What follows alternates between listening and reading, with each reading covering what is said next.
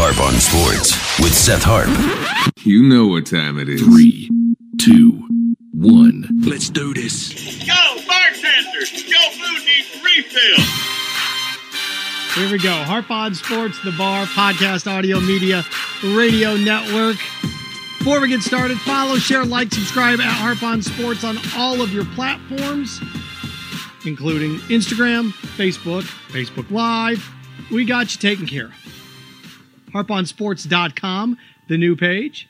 Joe, I hope you can hear everything great as he's our first one to log in here. I know we had some audio problems earlier. My apologies. No idea what happened. I went through, and unplugged everything, turned it back on. Sometimes it just works. All right, what do we have in store for you? A, a little Big Ten Bucks. Um, Brown and out. Antonio Brown. Well, what a mess this is. And to me, a bogus boycott. Bogus boycott. Good gracious, people. I want to start out with this Big Ten Big Bucks first.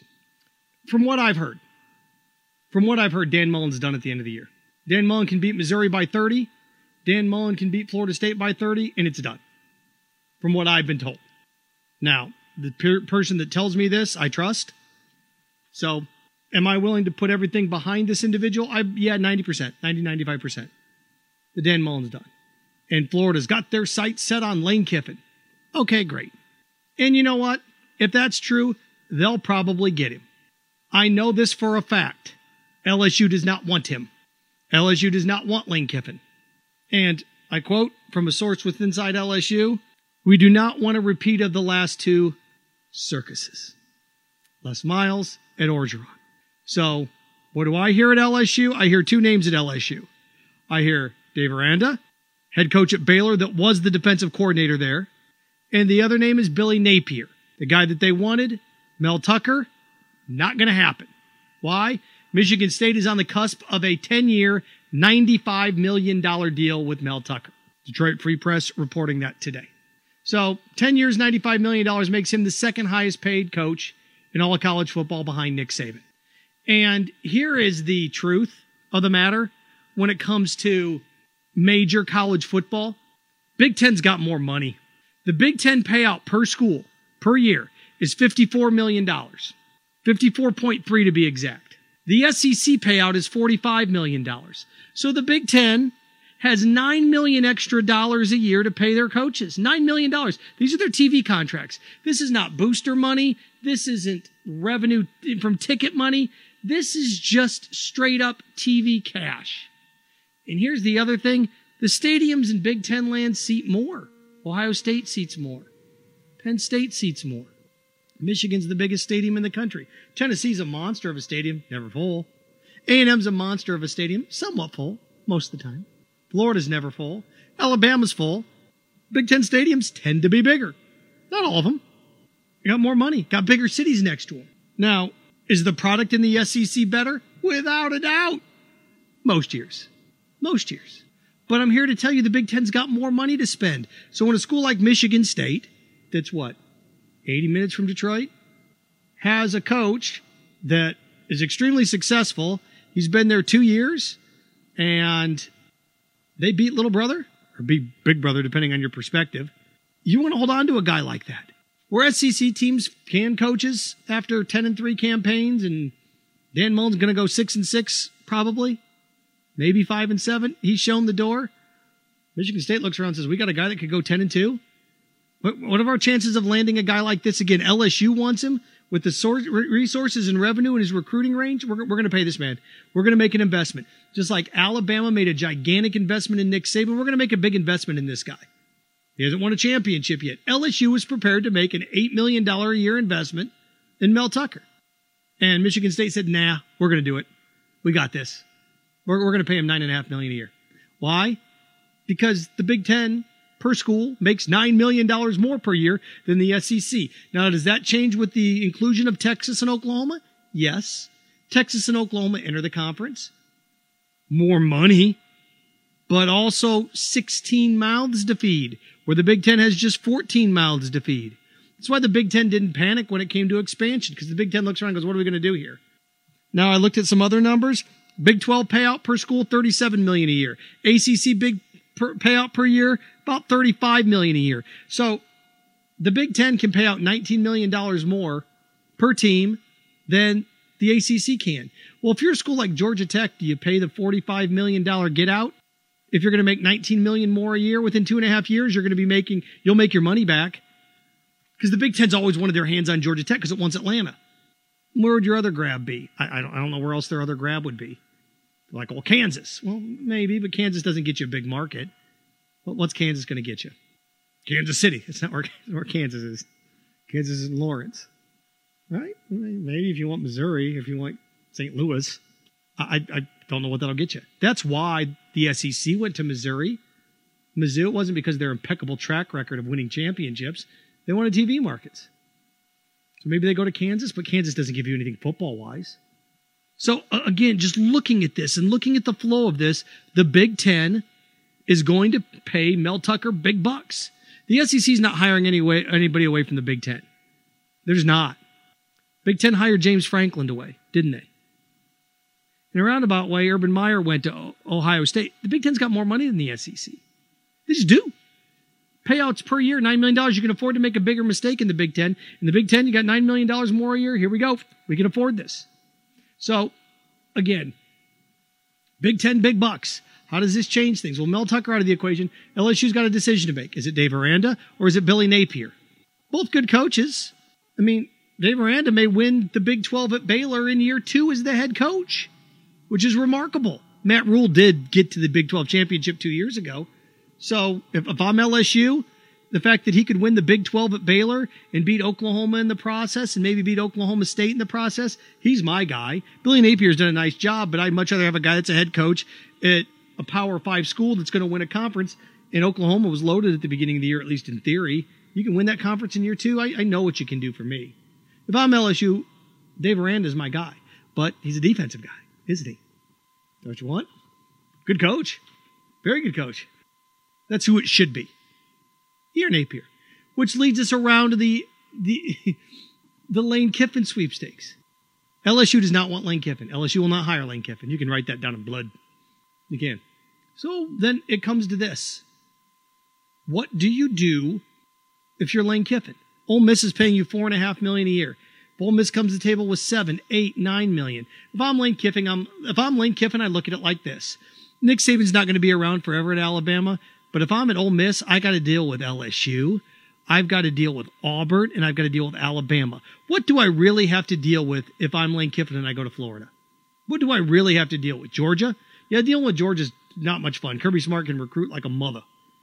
But I got to deal with Alabama every year. I to deal with Georgia every year. All right. Auburn, LSU, one of those teams always seems to have a monster year, a very good year. If I'm Lane Kiffin, I'm at Florida, I have to worry about Georgia. What do I have to worry about? Josh Heupel at Tennessee?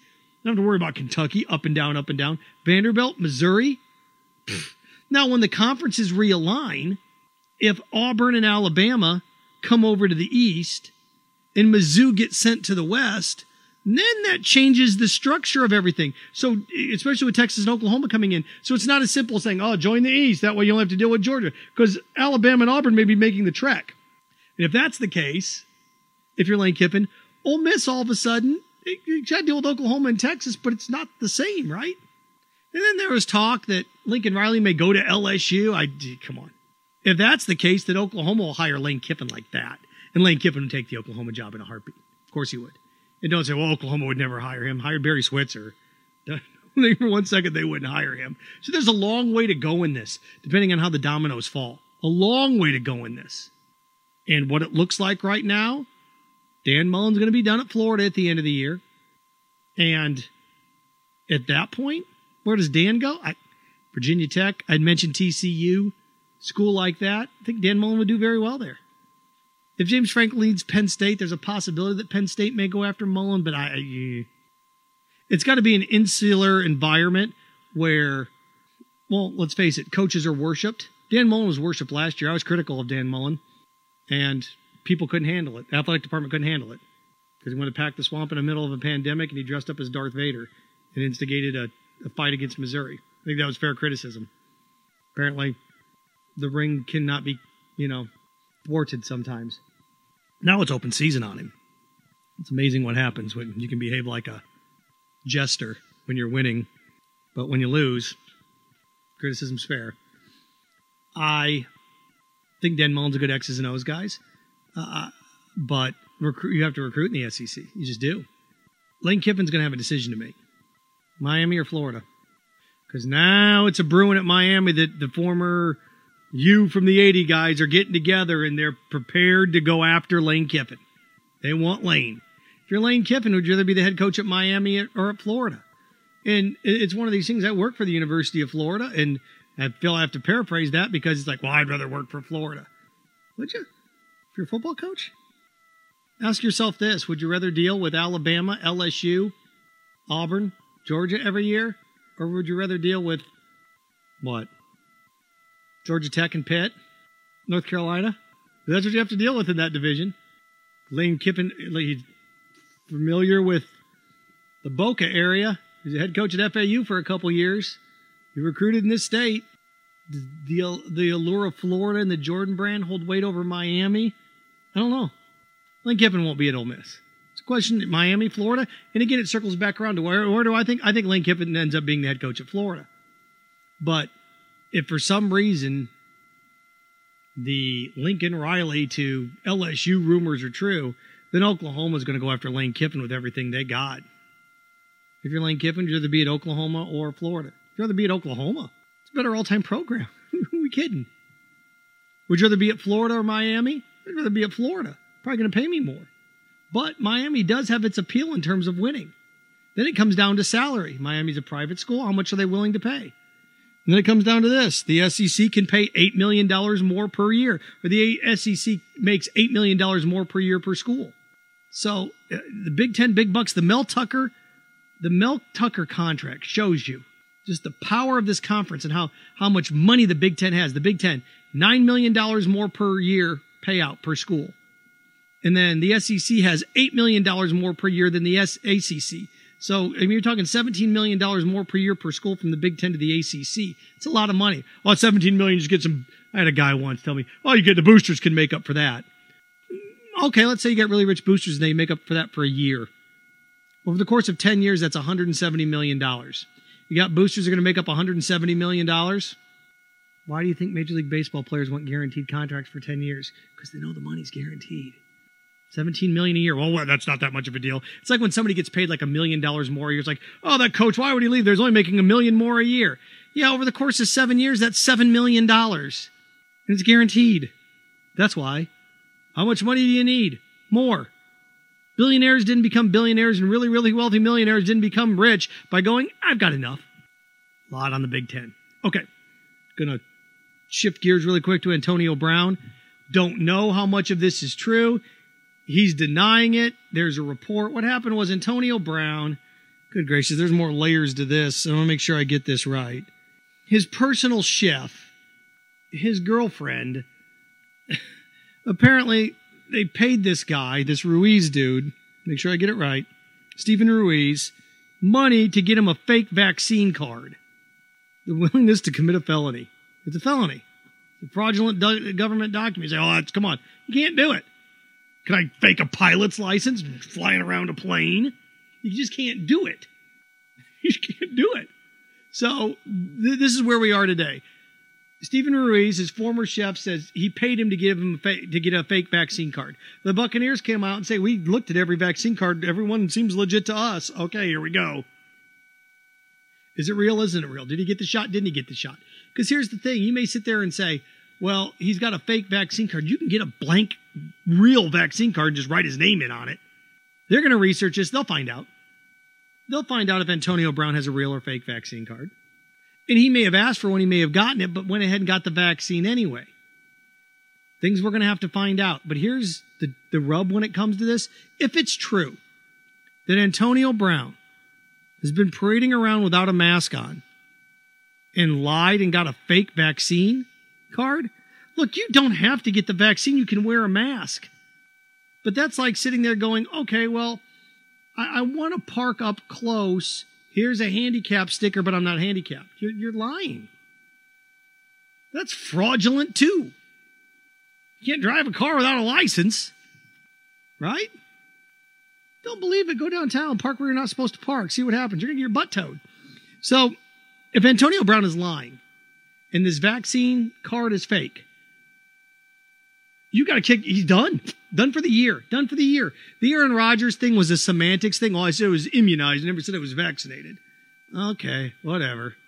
In the NFL fined him. But if somebody's got a fake card, if somebody just has a fake vaccine card and he knowingly acquired this and he's been in trouble in the past, like Antonio Brown, sayonara, you got to, he's done for the year. Has to be. You got to kick, he's done.